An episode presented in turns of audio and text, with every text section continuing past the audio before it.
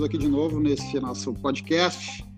Hoje o primeiro de uma nova, de uma nova temporada, primeiro nosso primeiro episódio chamado então Amigos do Bem. E a ideia é poder trazer pessoas com quem eu tenho uma relação, admiração, afinidade, conexão, para um bate-papo aqui sobre assuntos que têm a ver com nossos comportamentos, nossas emoções, nossos dilemas. E é com uma baita alegria, como diz nós aqui gaúchos, é que eu trago como convidado o Arthur Bender. Ele já vai poder se apresentar um pouquinho, mas vale aqui dizer que eu conheço o Arthur, eu já não sei exatamente o tempo, mas deve fazer uns 20 anos, é, no mínimo uns 15 com certeza. É, nos conhecemos numa vida antiga, eu brinco, na época que eu ainda trabalhava com marketing, e vivemos vários clientes juntos, experiências aí, desde de, de desde papos filosóficos a atender clientes fora, até perder voo junto, tudo a gente já viveu. E o Arthur tem uma, uma, uma, um ponto importantíssimo na minha carreira, essa que eu estou hoje, que já se vão aí 12 anos, que ele foi meu padrinho de editora. O Arthur é, entre outras tantas atividades, um homem multitarefas aí, mas entre tantos escritores, escreveu um livro que ficou muito famoso, chamado Personal Branding, imagino que vários leitores aqui já leram, conheço. E na época eu falei, Arthur, preciso que tu me ajude, eu quero lançar meu livro na mesma editora. E o Arthur foi gentilmente muito querido e fez uma diferença enorme na minha relação com a, com a editora. E, e aí que eu estou trazendo então o Arthur para um, um bate-papo. O Arthur trabalha com personal branding, trabalha com planejamento de marca, tem outros livros sobre significado de marca, sobre paixão de marca, consultor, dono de agência, é, entre outras tantas coisas, marido, pai, amigo. Arthur, te apresenta um pouquinho aí para nós, para a gente fazer a nossa conexão. Pô, Gabriel, muito obrigado primeiro pela oportunidade de estar aqui, cara. Tu é um, um amigo querido, cara, uma, uma fonte de inspiração muito grande para mim aí, cara. E realmente a gente está há muito tempo juntos, cara, em, em várias vidas, eu diria assim, né? De vidas antigas e vidas novas.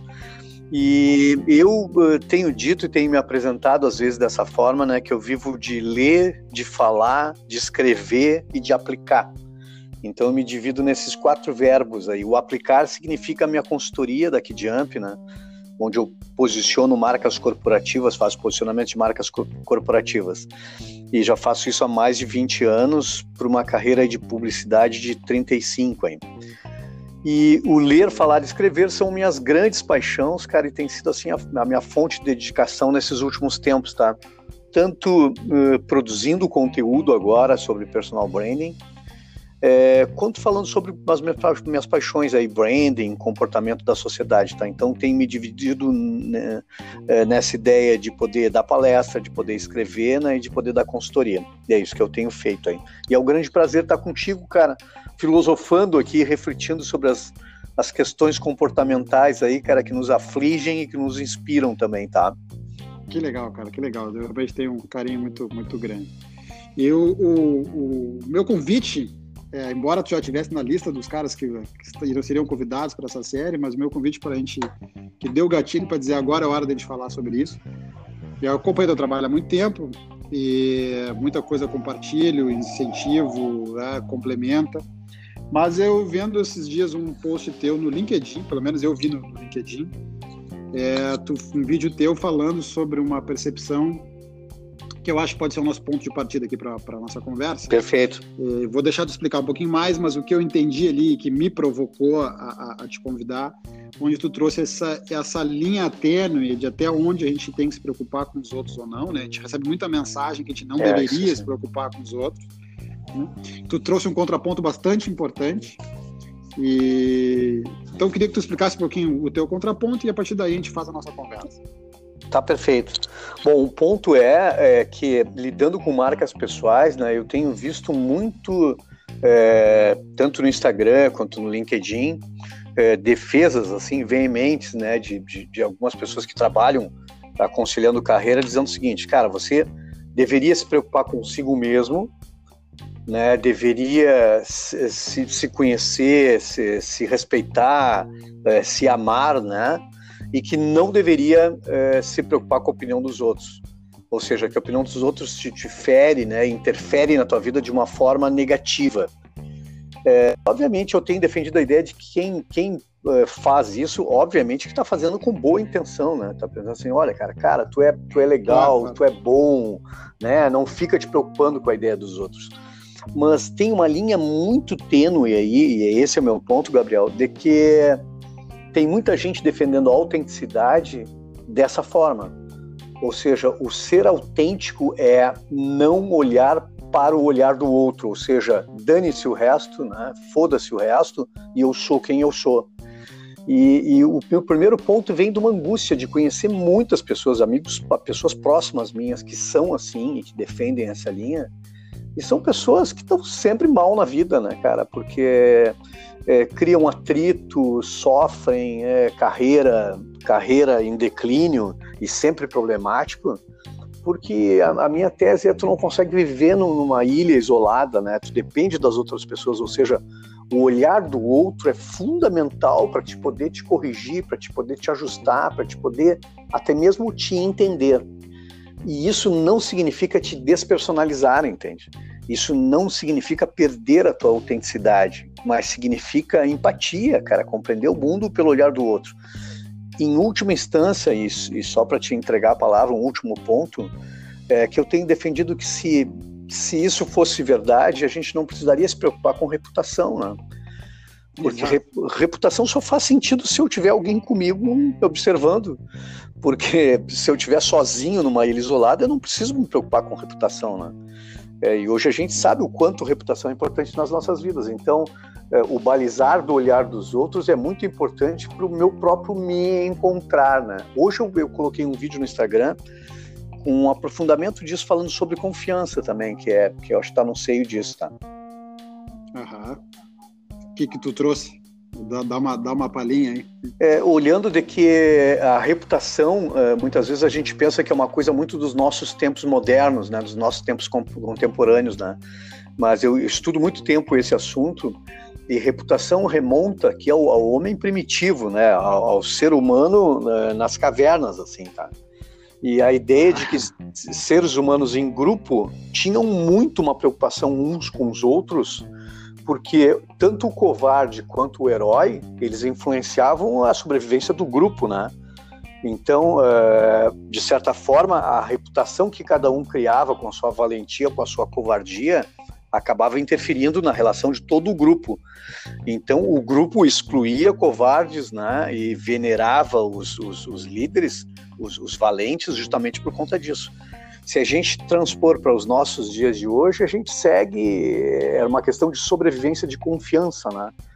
Então, o título desse, desse, meu, desse meu vídeo foi que não interessa o, o que tu faz de profissão, não interessa o segmento que tu atua, é, o teu negócio é confiança, né? confiança entre as pessoas e a gente precisa do olhar do outro. Confiança só faz sentido se tiver alguém do outro lado, como reputação também. Então essa é a minha tese, eu tenho feito uma defesa e, e vejo o quanto isso é forte, tá? Seja autêntico. Eu acho que depois do livro Foda-se, é, tem muita gente que é, pegou uma cara. parte da, da linha do livro que é assim, cara, foda-se o mundo, eu sou assim, me aceitem. É, e eu acho muito triste isso, cara, porque isso tu tá vendo que a pessoa vai se desmoronar daqui adiante ali, mas paciência. E vale para qualquer relação, né? Pra qualquer pode, relação. pode falar a mesma coisa de um casamento. Se, se o cara disser foda-se, o outro tem que me amar como eu sou, vai dar problema também. Né? É, cara, é uma, é uma coisa assim, quase, é muito frágil. A tese é muito frágil, né? É, mundo, é. me aceite do jeito que eu sou tá? E o resto é. dane-se, né? E, e, e, a gente olha as experiências, eu acho que a gente vai ficando mais maduro de idade, inclusive, e vai percebendo e olhando, observando nas pessoas o quanto essas pessoas quebram a cara rapidamente, né? Exato, exato. É. Sabe que tem uma coisa que, aliás, até fazer um parênteses aqui para os ouvintes, né? a gente não tem roteiro nesse programa, então a única coisa que eu comentei com o Arthur coisa previamente boa. é que eu ia fazer um link com esse vídeo, mais nada, então aqui é tudo no, no improviso mesmo, no bate-papo, como se estivéssemos num, num happy hour nós dois.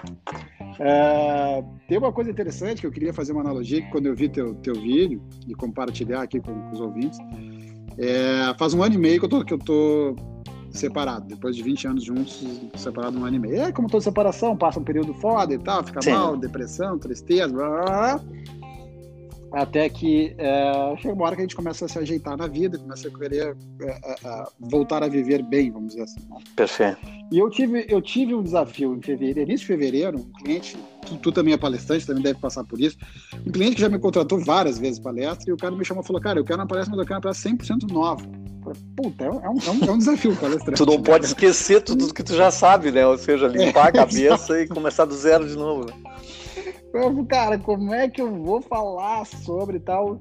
E ele queria muito falar sobre a atitude, a questão ligada a, relacionamentos uns com os outros e tal, e, e, e, com clientes, enfim. E bem na época, cara, eu tava, eu tava super ligado nos aplicativos de relacionamento o Happen, Tinder, Sim. Winner, e tem uma lista, hoje tem uma lista imensa desses aplicativos, eu não conhecia nada desse mundo. Agora Pô, eu, eu, tu, tá, tu tá falando grego pra mim aí, tá? Porque eu não conheço nenhum deles também. É, não, e que, e que a Paula, né, tua mulher, fique é. tranquila que eu não, não, não, estou te puxando para é. esse caminho. Não me indica nada. Mas, é, não, não, não. Tu vai, tu vai entender o gancho. Porque, cara, o que, que, acontece? Quando tu faz um perfil num aplicativo desse, as pessoas vão olhar três, quatro, cinco fotos tuas, um pequeno texto no teu perfil e vão escolher se elas querem abrir um canal. Baseadas naquilo. Baseadas naquilo. Baseado somente naquilo.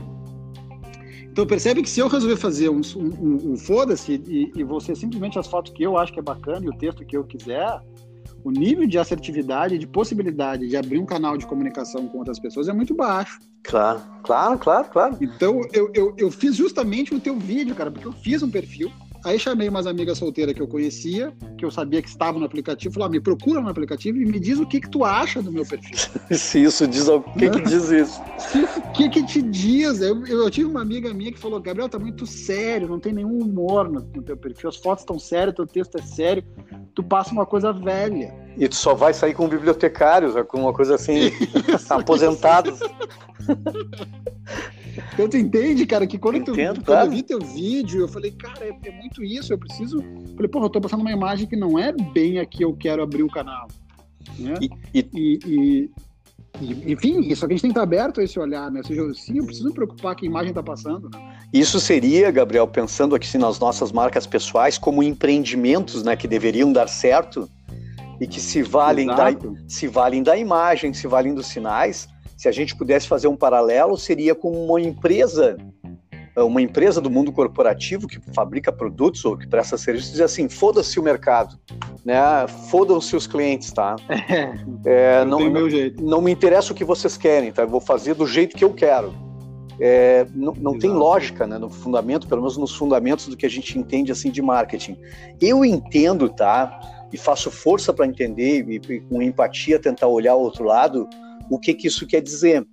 Então, eu, eu às vezes entro em alguns posts assim para tentar aprofundar e tentar, tá, deixa eu ver o que, que essa pessoa quis dizer com isso, com esse conselho.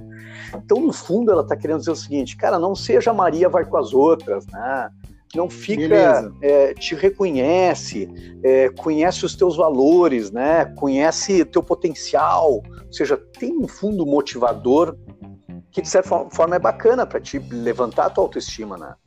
O problema é Exato. que a maioria das pessoas, cara, não, não, não olhando a outra parte disso, e, e só fazendo um parênteses aqui, quando eu defendo em personal branding, cara, e, e tu é da área da, da, da, psicologia, tu vai me entender, é, eu, eu digo que é o seguinte, é, é necessário que tu te olhe para dentro para te conhecer, então essa autoavaliação que a gente propõe em personal branding, uhum, é fundamental, tá?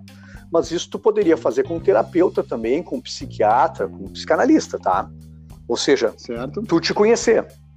Agora, isso não basta para personal branding, tá? Eu preciso não só olhar para dentro e me conhecer, entender esse meu self, compreender a minha identidade, tá? Mas a partir daí eu preciso olhar como o mundo me percebe para eu fazer um, um, ajuste disso. Exato. Tu entende? Exato. E que eu acho, eu acho que tem uma, uma, uma distorção, eventualmente eu vejo isso, que as pessoas ficam com medo de dizer, ah, mas aí eh, eu não estou sendo eh, verdadeiro, tão espontâneo, é. é. como se fosse mentiroso, né? No fundo é, é isso, tá? As pessoas não querem parecerem assim que estão falseando, que estão sendo falsas. Mas não falseando e não olhando para o olhar do outro, essas pessoas acreditando que estão sendo autênticas, cara, gente estúpida, gente grossa, gente, cara, é, e que causa um estrago terrível, né? Então eu, eu, eu tenho proposto esse balance entre olha para dentro, descobre as tuas belezas, os teus valores, o teu potencial, te, te ama, tá? Mas depois uhum. disso, olha para fora e, e tenta interpretar o que tu causa nos outros, porque o que tu causa nos outros vai vir de reflexo para ti. É, e isso no mundo corporativo é terrível, né, cara? Porque eu vejo gente, cara, que causa o que eu chamo assim de um vale de lágrimas e sangue por onde passa. Tu vai criando um rastro, um rastro, um de, rastro sangue, de, sangue, assim, pegadas de sangue, e tu chega na mesa do cara. É, e, e, tu entende, já é difícil vencer no mundo com as pessoas gostando de ti. Agora, tu imagina tu tendo é, centenas de desafetos atrás de ti por conta de uma autenticidade que é Sim. não percebo o mundo. Eu quero que o mundo se adapte certo. a mim, né? É... A gente viveu, inclusive, né, Arthur? Não sei se tu vai lembrar lá nos anos 2010, mais ou menos, 2009. Ah, eu sei, acho que. A gente viveu, a gente viveu um cliente no mercado imobiliário, que eu não vou aqui dar o nome. Não, não pode dar, mas é famoso.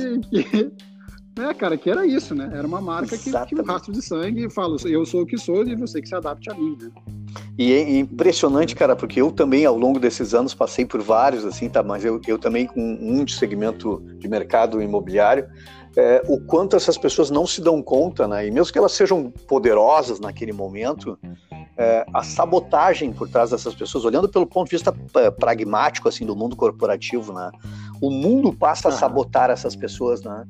Claro, o, o mundo claro. fica com sede de vingança dessas pessoas, né, cara? E trabalha exato, contra. Exato.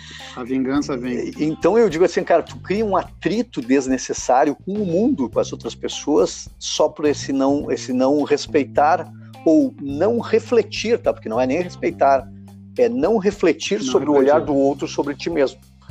É, tu, ó, tu eu acho que tem uma, uma, uma, uma, um lance sobre essa questão da, da, da, de ser falso, mentiroso, enfim.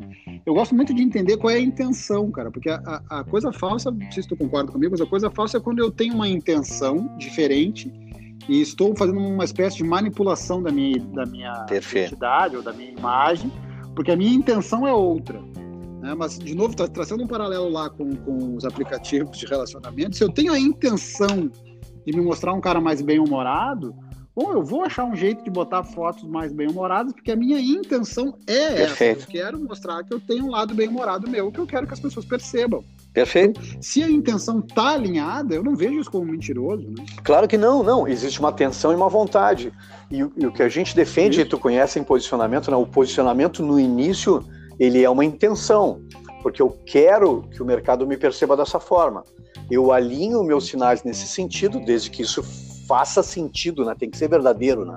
Senão vai se desmoronar. Exato. Mas ele só se, só se completa quando o posicionamento fica é, dentro da cabeça de quem me compra. Então, de certa forma, Exato. quando tu dispõe é, no Tinder ou em algum lugar de uma certa forma, com uma certa intenção, é, depois tu vai passar por um processo de validação, certamente, né? E validando esse processo, tu fica posicionado na cabeça de quem te comprou daquela forma.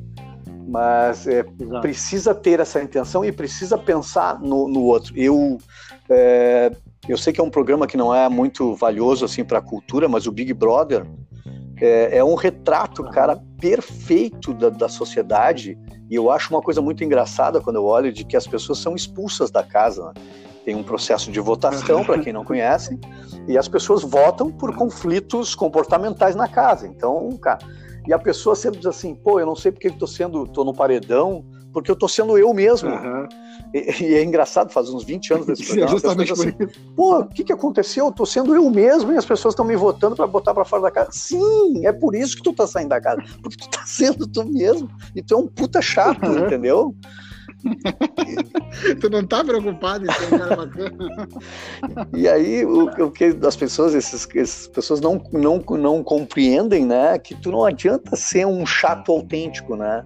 Ou um destruidor de pessoas autêntico, um líder tóxico autêntico. Cara, chato autêntico é muito bom, Arthur. Chato autêntico é muito bom. Mas tu cara. concorda? Tu é um líder tóxico, né? Um líder que causa, né? mal nas pessoas, mas tu é autêntico. É, e aí a grande pergunta, eu, eu não me lembro quem é que eu estava numa discussão e a pessoa disse assim, a grande pergunta é, faça para as pessoas, para qualquer pessoa, para os colaboradores, vocês querem ter um líder autêntico e que deixa vales de, de sangue, outro quer ter um líder empático, né, que não seja tão autêntico, né? E as pessoas querem um empático. Exato, um empático. Tu sabe que tem uma coisa que tu falou agora, eu fiquei lembrando, é, um dos meus trabalhos é, é dentro de, de, de conselho de empresa para trabalhar os conflitos. Né? Perfeito. Né? Eu trabalho muito de mediação de, de, de conflitos, então, então geralmente quando eu, quando eu pego esse tipo de trabalho, eu estou falando de um grupo que está brigando. Né? Claro, não, sim, não tem conflito. É, é, se não tem conflito, não, não, em tese não precisaria de mim, para esse tipo de trabalho pelo menos. E com muita frequência as pessoas vêm se apresentar no início do, e aí eu escuto uma frase muito recorrente, que a pessoa diz assim, olha Gabriel, já vou te dizer, eu digo tudo que eu penso. Exatamente. Cara, dá vontade de dizer, já sei, já tu sei. é o brigão da sala. E ninguém gosta tu de é ti. Né? Da sala. E ninguém, ninguém te e suporta. Ninguém gosta de ti. Cara. É óbvio. Porque não, não dá pra dizer tudo que tu pensa, cara. Né? Porque quando o cara estufa o peito para dizer isso, eu digo tudo que eu penso, esse cara, esse cara é grosso, esse cara é mal educado. Exatamente isso. É, exatamente. Esse cara é intransigente. É, e aí já vem um pacote junto. E aí, Gabriel, entra numa, numa, numa, numa linha muito tênue, né, do que a gente acredita que é e como nos percebem, né? Porque muitos desses traços, cara, eu, eu ao longo desses anos planejando pessoas, algumas pessoas assim, geralmente quem me preocupa para planejar são pessoas fortes, né? Pessoas com muita personalidade tu vê o seguinte, o sujeito diz que é transparente, tá? E aí ele vira esse grosseiro. Na cabeça dele é transparente, mas a, eu, eu chamo assim de uma régua de intensidade do, do atributo que por, por, um lado assim esse transparente quando tu é transparente demais tu te torna um grosso terrível que fica dizendo tudo para todo mundo mas se tu olhar o alegre demais também é assim se tu olhar o pragmático Exato. demais eu, eu uma vez planejei um empresário e ele dizia assim, cara, eu sou assim, ó, eu peço para o meu diretor, mas se ele não fizer, eu faço, eu atropelo. E ele dizia assim, cara, porque eu sou pragmático, eu sou prático, eu sou. Qual é o teu maior valor? Eu sou prático. As pessoas chamavam ele de atropelador de pessoas, cara. Porque tu entende? É, e na cabeça dele era, era uma, um puta valor. Eu sou um cara prático, né? O prático é, pediu em dois minutos eu quero resposta pronta, senão eu mesmo faço. Então é aí que eu acho que, que, que se criam os grandes enganos, né? De não olhar com atenção o que eu causo em ti, né? E, o, e o reflexo disso na minha própria vida, né? Então, tô com a minha vida praticamente sabotada mas eu me agarro no castelo da autenticidade, no mito da autenticidade, e digo, não, eu estou morrendo, eu estou com a carreira travada, todo mundo me odeia, mas eu sou autêntico. Né? É, é isso o valor a ser presente. Agora, tu, tu, tu, entrou num ponto aqui que eu acho que também é legal da gente, da gente é, correr em paralelo com o que a gente está falando, porque é, quando tu fala em empatia, e eu entendo, inclusive, empatia como uma das, uma das coisas que mais está crescendo como necessidade de, de, de do, do, ser humano nas suas relações, né? desenvolver o empático. Aliás, em 2018, não, não sei os números atuais, né? mas em 2018 foi feita uma pesquisa no mundo e, uh, 63 países foram pesquisados e o Brasil estava na posição 62. Caramba, cara! Nós somos um dos piores do mundo em na empatia. capacidade de sermos empáticos. É. E há, e há, sempre uma grande confusão, porque, ah, mas nós somos simpáticos, somos. Ah, nós somos solidários, somos. Nós somos bons anfitriões, somos. Mas empatia não é não isso. Não é isso, perfeito. É. E a, a, prova é que o Brasil é péssimo para debate. Né? Que, quem é da opinião A não quer ouvir o B, ele quer convencer o B que A está certo. É isso aí. E o B quer convencer que o B está certo. Então, essa é a prova que não há empatia, porque não há escuta. Perfeito. Né? Empatia, perfeito eu acho que é uma frase que tu usou muito boa, né? Que é o, o, o olhar para qual é o olhar que o outro está tendo. É isso aí. Isso é um processo empático. Né? E nós somos ruins nisso. Né? É, eu falo muito sobre isso na relação muito pessoas, porque, enfim, exatamente a minha, a minha área. área. Né? E como é que tu vê essa relação com marcas, Arthur? As marcas conseguindo ser mais empático, até nas suas promessas, né? Porque a gente vem aí de de, de, gerações onde, uns anos atrás, as marcas prometiam muita coisa e não entregavam nada, no que se referia à, à promessa mais emocional. É isso mesmo. E claro que eu não estou sendo generalista, porque óbvio que sempre tem exceções, mas de forma geral. É, como é que tu vê essa relação mais emocional né, da, da, das marcas uh, hoje em dia, num momento que a gente não tem mais fidelidade, né, cara? Então, assim, isso eu gosto que que, que, que é, aliás, já que tu fez um paralelo com os, com os aplicativos, fazer um comentário, Sim. que a primeira mulher que eu falei no aplicativo, cara, eu comentei com ela, falei, ah, pois é, tô entrando, nunca tinha entrado, não sei o que e tal. É, ela disse, ah, já vou te, vou te explicar que eu sou fiel. Ela disse, ah, eu, nem, eu nem perguntei nada. Eu falei, não, eu não perguntei e tal. Mas, é, mas eu sou fiel a um por vez. Interessante.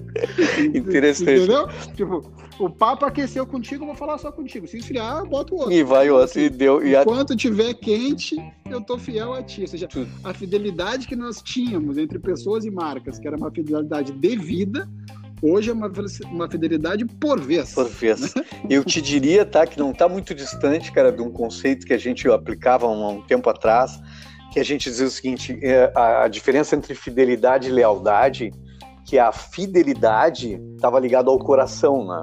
a, a emoção.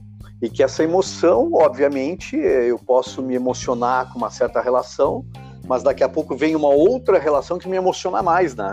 E aí eu troco de, de, relação mas que lealdade era um degrau acima, que era um relacionamento filosófico.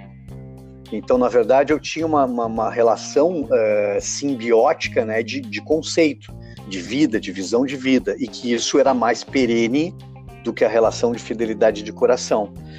Se a gente transpuser isso para o ponto de vista das marcas corporativas, eu acho que tem uma evolução. Eu nunca tinha pensado dessa forma, assim, do jeito que tu me perguntasse, mas eu acho que quando hoje se defende assim é, é, abertamente a ideia de olhar as dores dos clientes, né, de tentar compreender essas dores e esses atritos na jornada do cliente, na jornada de compra do cliente, eu acho que tem um pouco de postura mais empática aqui, de conseguir compreender é, como se eleva a percepção de valor e como se reduz custos do ponto de vista de dores, né? Dor de comprar, uhum. né, de, de, de, facilitar as coisas. E eu te digo que esse mundo, tá, uh, o mundo corporativo, eu tenho, tenho defendido a ideia de que a gente vai ter duas grandes arenas, cara. Uma arena uh, que eu acho que é para negócios escaláveis, tá, desintermediados, com baixo custo e plataformas gigantescas, ou tu vai ter uma outra arena que é uma arena de emoções, cara, que é uma arena de significados, né? Então aqui tu vai ter baixa escala, tu vai ter feito à mão, tu vai ter personalizado, tu vai ter, e aí eu acho que não tem preço. Tu acredita que vai voltar a ter, a ter muito valor isso? Eu acho que tem esses dois uh, opostos, na verdade, né? Eu acho que tu pode vencer por escalar, e, e, o sucesso do Uber é escalável, o Airbnb é escalável, né? As grandes plataformas são todas certo. escaláveis, né? É baratas, é, fáceis de usar e escaláveis. Agora, o não escalável está tendo uma aderência muito grande também, ou seja, aquilo que é feito só para mim, né? Customizado, é, a roupa feita em casa, os brechós, né, cara? E, e, tu, é, e tu entende que aqui, aqui nessa, nessa segunda opção, a gente poderia imaginar melhor esse, esse conceito de lealdade entre marca e consumidor? Eu acho que aqui tem uma relação de lealdade, cara. Nesse feito à mão, eu acho que tem uma coisa que é filosófica, né? A economia circular, por exemplo, proposta na, na, no, na moda com os brechós, é uma coisa que tem muito mais uhum. a ver com filosofia do que propriamente com a moda, né? É, eu respeito Exato. muito, mas, pô, muito legal, cara. Tem um exemplo em Santa Catarina, eu vi de uma. uma outro dia eu mostrei isso numa palestra, agora não vou me lembrar o nome da loja, mas de que a loja propõe cursos para as pessoas, e tinha as fotos das pessoas sentadas na loja, para debater o consumismo. Ou seja, pô, eu, é, porra, uma loja debater o seguinte, não me compre. É uma né? quebra de paradigma. É uma quebra de paradigma fantástica, cara. Então, é, puta, eu vejo aí uma relação muito mais filosófica de conceito de vida, de visão de mundo, do que propriamente de, de uma relação de benefício de produto. Talvez o produto nem tenha tanta importância, né? Mas tem uma coisa assim de eu defendo isso também, né? Eu defendo o planeta dessa forma, eu tenho essa postura com relação ao mundo. Então acho que aí tem uma relação forte, cara, de empatia entre é, a marca e seus consumidores. Entender essas dores, tocar nos pontos certos, ter uma relação que vai além de produto e serviço, eu acho do caralho. Legal, legal. É, cara, aí assim, já indo aqui para o nosso final, né? Nós temos os podcasts giram em torno de 30 minutos. E, e eu, eu, eu acho que para voltar ao ponto que nós começamos, e vou usar a palavra que tu foi o primeiro que usou aqui, que foi citar essa onda de que agora tudo é foda-se, né? É. tem, tem, livros e palestras e marcas, todo mundo está usando, nunca, nunca, nunca se fudeu tanto, né, cara? Porque nunca se falou Sim, tanto, tanto nisso. Dessa, dessa palavra, cara, mas eu tenho, tenho sou um pouco contra também essa, essa idealização que a gente está criando de que é, é, a vida perfeita, sabe? Todo mundo yeah. tem a vida do caralho, todo mundo trabalha por propósito, todo mundo tem saldo bancário positivo, os casamentos transam pra cacete, todo mundo se ama, os filhos são obedientes. Sabe? Tipo, cara, a vida real não é essa. Não é. A vida real todos nós temos, uh, temos os perrengues, os estresses, as, as coisas cansativas, enfim.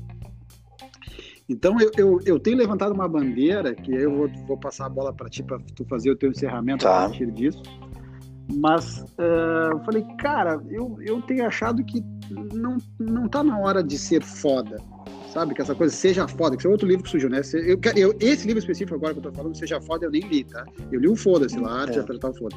Mas o, o, o, Seja Foda eu não li. Então eu não tô fazendo nenhuma crítica ao livro específico, porque eu não li o livro. Mas essa expressão, Seja Foda, e eu tenho feito um convite de dizer, cara, não tá hora, não tá no momento de ser foda, tá no momento de ser humano. Ah, perfeito. Porque quando eu penso em ser foda, cara, eu penso só em acertar, alta performance o tempo inteiro, é, é, é gol de placa todo dia. E, cara, a vida não é assim, velho. Então, é... cria uma exigência cara, não vamos e um... ser foda, vamos ser humanos. É isso aí, né? Acho que cria um peso tão grande, né, cara? Uma exigência tão grande, né, cara, que, que a gente tem visto pessoas adoecerem por isso, né? Por essa ansi... exatamente, ansiedade exatamente. de ser o pica das galáxias, né, cara? Em tudo, né? É em tudo, né? Em tudo. O cara ele tem que ser uma empresa do caralho, o casamento, o filho, a saúde, o corpo, a comida que ele se alimenta. Tudo tem que dar certo. Não dá, cara. E, e não é dar certo, né? Tudo tem que dar certo, mas tu tem que ser o melhor de todos nisso, né? Tem que ser foda. Tem que ser foda. tem que ser o seja foda. Mas eu acho que tem uma, uma, uma, uma, exigência muito grande, cara. Eu acho que a, ser editor de nós mesmos, né, que é o que a gente faz nas redes sociais aí, é, cria essa ideia, né, de que e ainda tem um agravante, né, que é seja rápido, né, que tem que tem que ser isso, não, não pode levar muito tempo, né. Então cria um é. peso e uma angústia muito grande, cara. E eu acho que, que, que dá vontade nas pessoas de, de justamente buscarem esses atalhos, né é, mundo me aceite, né? Exato. Agora vai ser assim, eu vou, alguém vai gostar de mim. Certamente pensando em cauda Exato. longa, alguém vai gostar de ti. Mas é, tu vai sofrer, vai sofrer muito até conseguir chegar a encontrar só essas pessoas que gostam de ti, né? Exato. Cara, excelente, excelente analogia. Arthur, é um prazerzaço sempre falar contigo. Poderíamos deixar aqui duas horas de podcast, que certamente papo teríamos. Pô, coisa. Me lembrei aí de alguns, alguns momentos filosóficos nossos. Aí me lembrei de dois momentos, cara. Dentro da série, tomando vinho um dia numa reunião que a gente ficou até tarde. Coisa boa. Aquelas tuas cadeiras iluminadas. Isso. Tinha, não sei se tu tem ainda, aquelas tuas cadeiras iluminadas lá. E também lembrei do nosso momento emblemático em Congonhas, bebendo vinho, que a gente perdeu o avião, Esse... estando no aeroporto, que é a coisa mais bizarra que alguém pode fazer, que é perder o avião, essa... estando no aeroporto. Essa cara? entrou para a história da minha vida aí, cara. Isso é incrível. Isso. Essa entrou, essa entrou. As mulheres nunca acreditaram nisso, mas eu juro que é verdade. Né? E tu sabe que outro dia eu estava num, tava num jantar com um cliente, um cliente, é, acho que da Unicred, é, no interior do estado, não me lembro mais que cidade era, e alguém que tinha lido teu livro, teu último livro, e tinha visto essa história. E aí ele não tinha se dado por conta que era eu, né? E aí a gente começou a conversar sobre, sobre conversamos, falamos sobre ti, né? Que acho que tu tinha dado uma palestra para eles, alguma uhum. coisa assim. E aí quando eu comecei a contar sim, sim. essa história, ele, ele, relacionou com o livro e aí, pô, nos abraçamos, demos grandes risadas lá sobre isso aí. Legal, Mas faz parte cara, das nossas legal, vidas e dos nossos aprendizados, né, cara? E do nosso amadurecimento, Mas, né? Jamais jamais esqueceremos, nós esqueceremos esse tipo de, de situação. A, a, a, vida vale pouco se a gente não tem Pô, Isso é maravilhoso. Então... É, são essas nossas pequenas epifanias aí, cara, que eu adoro aí, cara. Tá? Eu te agradeço isso, muito, cara, o convite, a oportunidade de falar contigo é sempre muito especial aí, cara. Tá? E que a gente possa muito em breve, depois da pandemia, aí, sentar juntos, dar um forte abraço aí, cara, e a gente retomar nossas histórias. Isso. Aí voltar às nossas filosofias. Isso mesmo. Cara, então eu super agradeço aí teu, o teu, teu tempo uh, e teu, tua dedicação aí, que eu sei Obrigado, que o cara tem muita paixão pelo, pelo que faz, velho. Aqui os nossos ouvintes, né, quem ainda não conhece o Arthur, o Arthur Bender tá aí em todas as redes sociais, só procurar ele, é autor do Personal Branding. Hum. É, conhecer o trabalho do Arthur realmente é, é um cara que traz um, um, aspecto nem sempre lógico do pensamento de marketing, que é o que me faz, mesmo não estando mais nesse mercado, me faz seguir conectado no aspecto profissional aí com, com o Arthur. Cara, muito obrigado de novo, de coração, boas energias para toda a tua família. Obrigado, aí. cara. Seguimos juntos. Grande abraço, até mais.